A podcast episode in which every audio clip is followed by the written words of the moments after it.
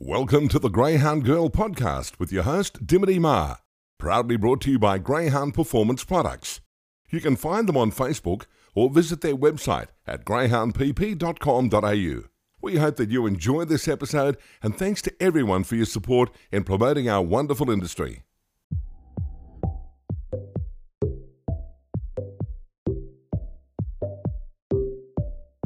Obviously, you know, we have to start talking about the amazing little chaser that you've got, Dusty Chum. I mean, you just must be stoked with, you know, how well she's going, and in particular, how well she's handling the 600.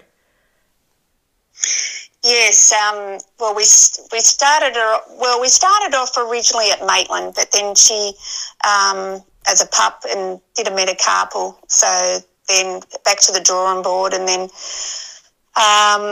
there was some maiden heats coming up at Gos over the 400, so we put her in those, and she came second in a heat, and then was in the final and won that, much to my amazement, because she was up against some really good dogs. Yep. She was paying $34. I didn't have a bet on her. Oh, no. But, I mean, it's not about that. It was the win, you know, and, yeah. The thrill of it. Yeah, that's it. And, but, yeah, you know, because she was up against some, as I said, some good dogs and fast dogs and, yeah, anyway, so, yeah, but that we were stoked about that. And then after a while we thought we'll step her up to the 500, took her to Winnie. She had a bit of trouble going around the first corner there. And we found out she cracked her sesamoid bone. Oh, yep. So then we had to give her a bit of spell to get that, you know, back. And then so we just brought her over the 400 again, and then back to the 500, and she's done well over that. And then we could see that she was running out the 500, so then we thought, okay, we'll step her up. Yep. So the last few starts we've sort of chucked her in the deep end because she hadn't been to the gardens, and so she did well there for us, winning first up. And then first go over the 600 at Gosford, hadn't seen the 600, dead heated. Yep. And then... yeah, I was waiting, you know, anxiously for the result. I kept on saying to Luke Anderson, what's going on, you know? Yeah, so, and then, you know, coming second over the 600 at Gardens. So. Yep. Yeah, we're really stoked, and she's in again over the 600 at the Gardens on Saturday night. So, you know, hopefully she'll improve because she's got a couple under her belt now. So. Yep. And how do you think she'll go from box one? She likes to be in the middle of the track, so yeah, I think she'll, you know, she begins well, so that makes a lot of difference as well. Yeah. So I don't think the box one will do any harm to her. I mean, it might improve things, but yeah. You know, once you put them in the box, it's all left up to them then. That's right. Now, you, her mum, Smiley Sam, you know, I often see you put posts up on Facebook about, you know, how proud you are of her, you know, for producing another win and that sort of thing. Tell me about how did you come about getting her, and in particular, how did you come about choosing Endo's Mac as a sire for her? Well, how we come to get Smiley Sam was... you know, in the past we've had another two brood bitches, actually three brood bitches. You know, we had Starfire Lee, which is a cool mint bitch. Yep. And then we had Miss Ostigley Lee.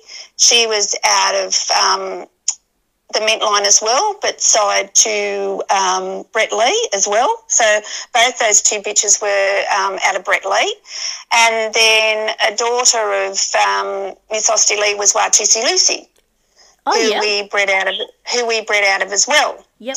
So, and then when all the drama with Mike Baird in 2016, we had a straw to Magic Sprite that we were going to use on Wartissy Lucy, but we thought, oh, you know, we could see we had a feeling that things weren't going to go good. Yeah. So we decided to get Wartissy Lucy desexed. So I still had this straw there, you know, and anyway, so then Peter says, oh, we need to sort of look for another line, and So he just kept on looking on Greyhound data for a new broodie. So Smiley Sam come up, but when he rang up about it, he just missed out on her. And she went to South Australia, but then that fell through. So the guy that owned Smiley Sam then got back in contact with Peter and said, were we still interested? So, yeah, and that's how we come together. Wow. We come together 5 years ago as, you know, just as a breeding proposition, yep, as a giveaway. So we just had to give the guy that we got her off a pup out of the first litter. Yep. So, yeah. No, that's awesome. And, yeah, so and then how we went to Endo's Mac, well, you know, Peter's, he's real up on the breeding, so he's just done a heap of test matings and whatever. Yep. And, yeah, we decided to go to Endo's Mac. So, and, yep, you know, it's turned out for the good. Yeah, exactly. And he's throwing some really nice dogs at the moment too. He certainly is. I don't understand why people aren't using him more, you know.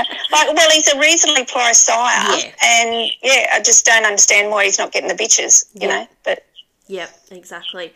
And you've also got Psycho Sonic out of that litter as well, who one thing I've noticed with them all, they all have really good strike rates. Like, you know, Smiling Sadie's got, you know, 38%. You know, Dusty's got 35%, Psycho Sonic's got 32%. Like, they're really consistent dogs, aren't they? Yeah, yeah. We've been Psycho Sonic. He's had a few, you know, niggly injuries, and just trying to keep him, you know, intact is, you know, where Dusty Chum, she's been, you know, haven't had really any problems with her. So, yeah. And then Smiley Sadie, yeah, she's done well, but I don't know if she'll come back because she had a really bad injury late last year. So, yeah, so she might be just for the breeding barn. Yep, yep. So Pete will be frivolously researching sires, will he? Oh, well, we don't actually have Smiley Sadie. Oh, okay. So. Yep, yep. No, that's all good. So tell me the story about how did you get involved in greyhound racing, and more specifically, when did you start training them?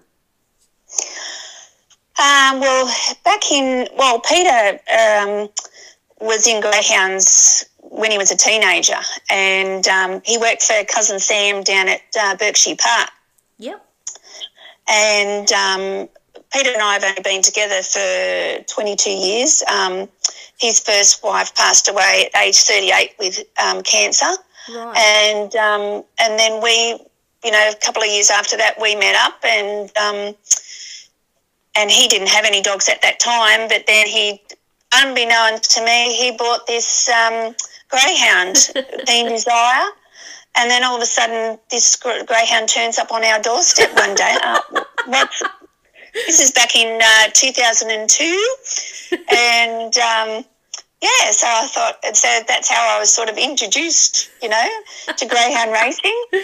And I didn't get my licence sort of to 2004, I think it was, and then I just sort of helped out. I had my licence, but I wasn't really doing anything really until sort of 2005. Yeah. I had my first winner at Maitland over the 565 Acacia Rose. Oh, right. Yep.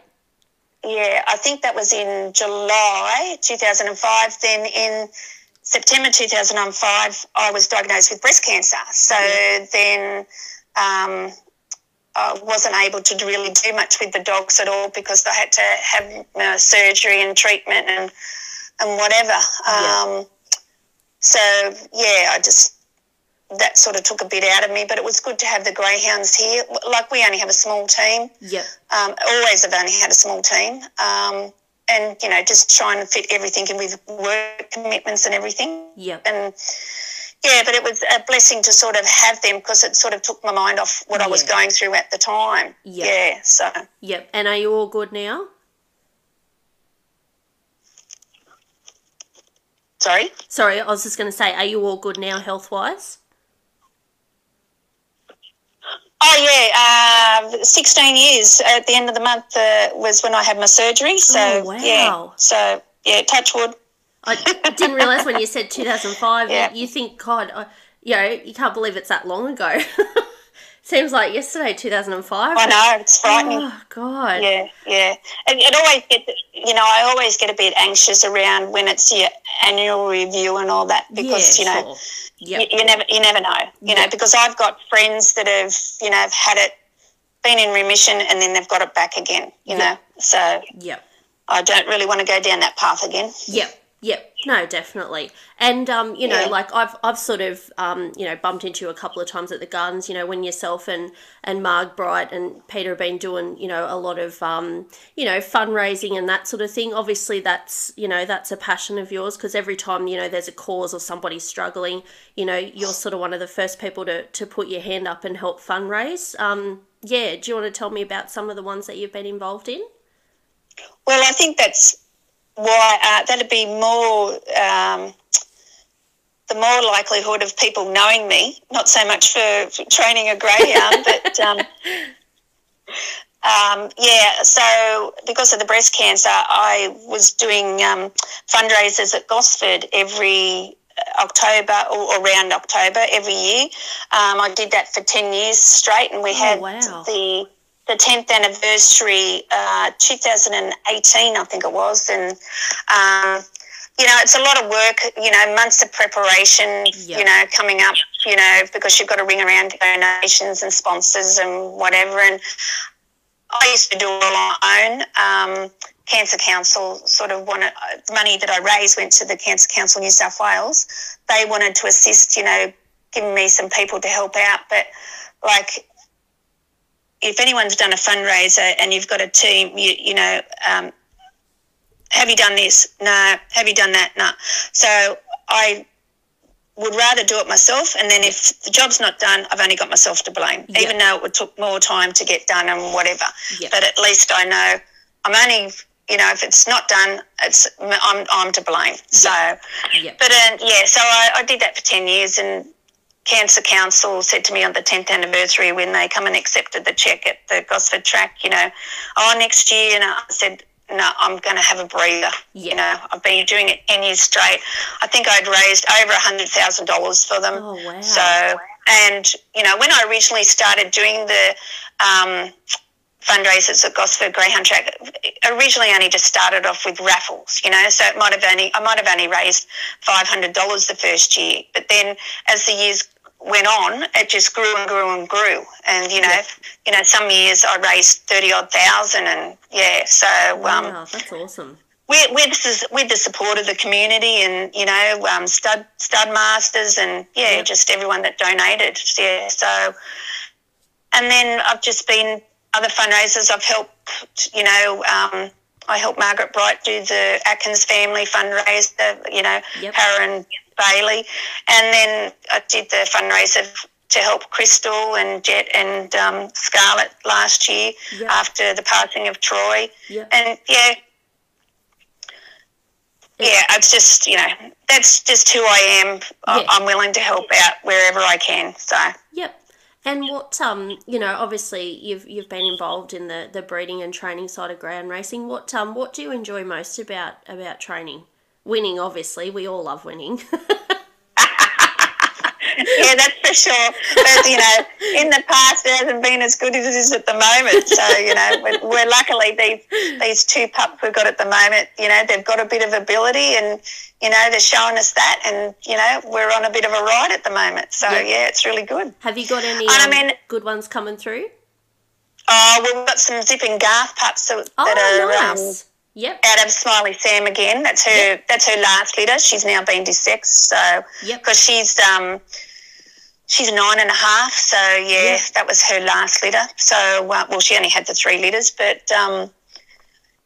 So yeah, that'll be exciting times next year. But yeah, yeah, it all makes it work. Like we start our day at 5 o'clock in the morning. So we get up, do our dogs in the dark, 5 o'clock, on the walker machine, do what we have to do, get ready to work, go to work, come home, do the dogs again. Oh, yeah, God, so, you know, trooper. So, you know, so we usually, you know, up at 5, go to bed at 10:30, thereabouts, or if you're racing, you know, like time we raced at the Gardens on Saturday night, I don't think we got home till 12:30, and then went to bed at 1:30, you know.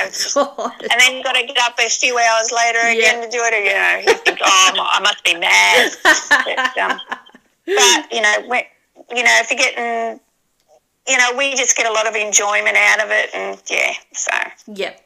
And, you know, just for, you know, I'd like to ask, you know, most trainers this question, but, you know, for anybody looking to get into training, or maybe they're involved in the industry and thinking, oh, yeah, I might have a go at pursuing training, what's some of the best things, or, you know, the best advice you could give to any prospective trainers out there? To trainers or someone looking to... Buy a pup and... Yeah, someone who's just maybe, you know, thinking about becoming a trainer, you know, what's some of the key things that you think makes a good trainer? Well, you know, like do your homework about if you're buying a pup or a race dog, and then maybe try and find a mentor that can maybe help, you know, guide you through, you know, training a greyhound if you're just starting out. Yeah, yeah. Like I've learned so much, like, you know, Peter's been in the game since he was a teenager, so, you know, like 50 years, you know, he's got, you know, even though he hasn't been in the greyhound industry for that long, he's got all that knowledge and whatever, you know, so I've learned heaps. And, you know, you pick up things from other people, they'll help you out, you know. Yep. And guide you. Yep. Yeah, I told a couple of people, just have a look at the stats and see who's winning and then go and pick their brains. Because they're obviously doing something right. They wouldn't come and ask me. Oh, I don't know. Dusty's going okay. Oh, yeah, I know. Oh, look, well, thank you so much. Yeah, like you said before, you're having an amazing ride with her, and now she's getting over a bit further.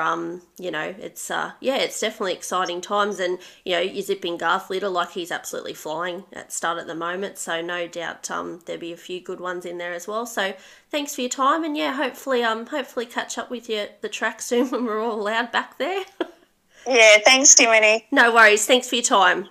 You've been listening to the Greyhound Girl podcasts with Dimity Ma, proudly brought to you by Greyhound Performance Products. You can find them on Facebook or their website, greyhoundpp.com.au.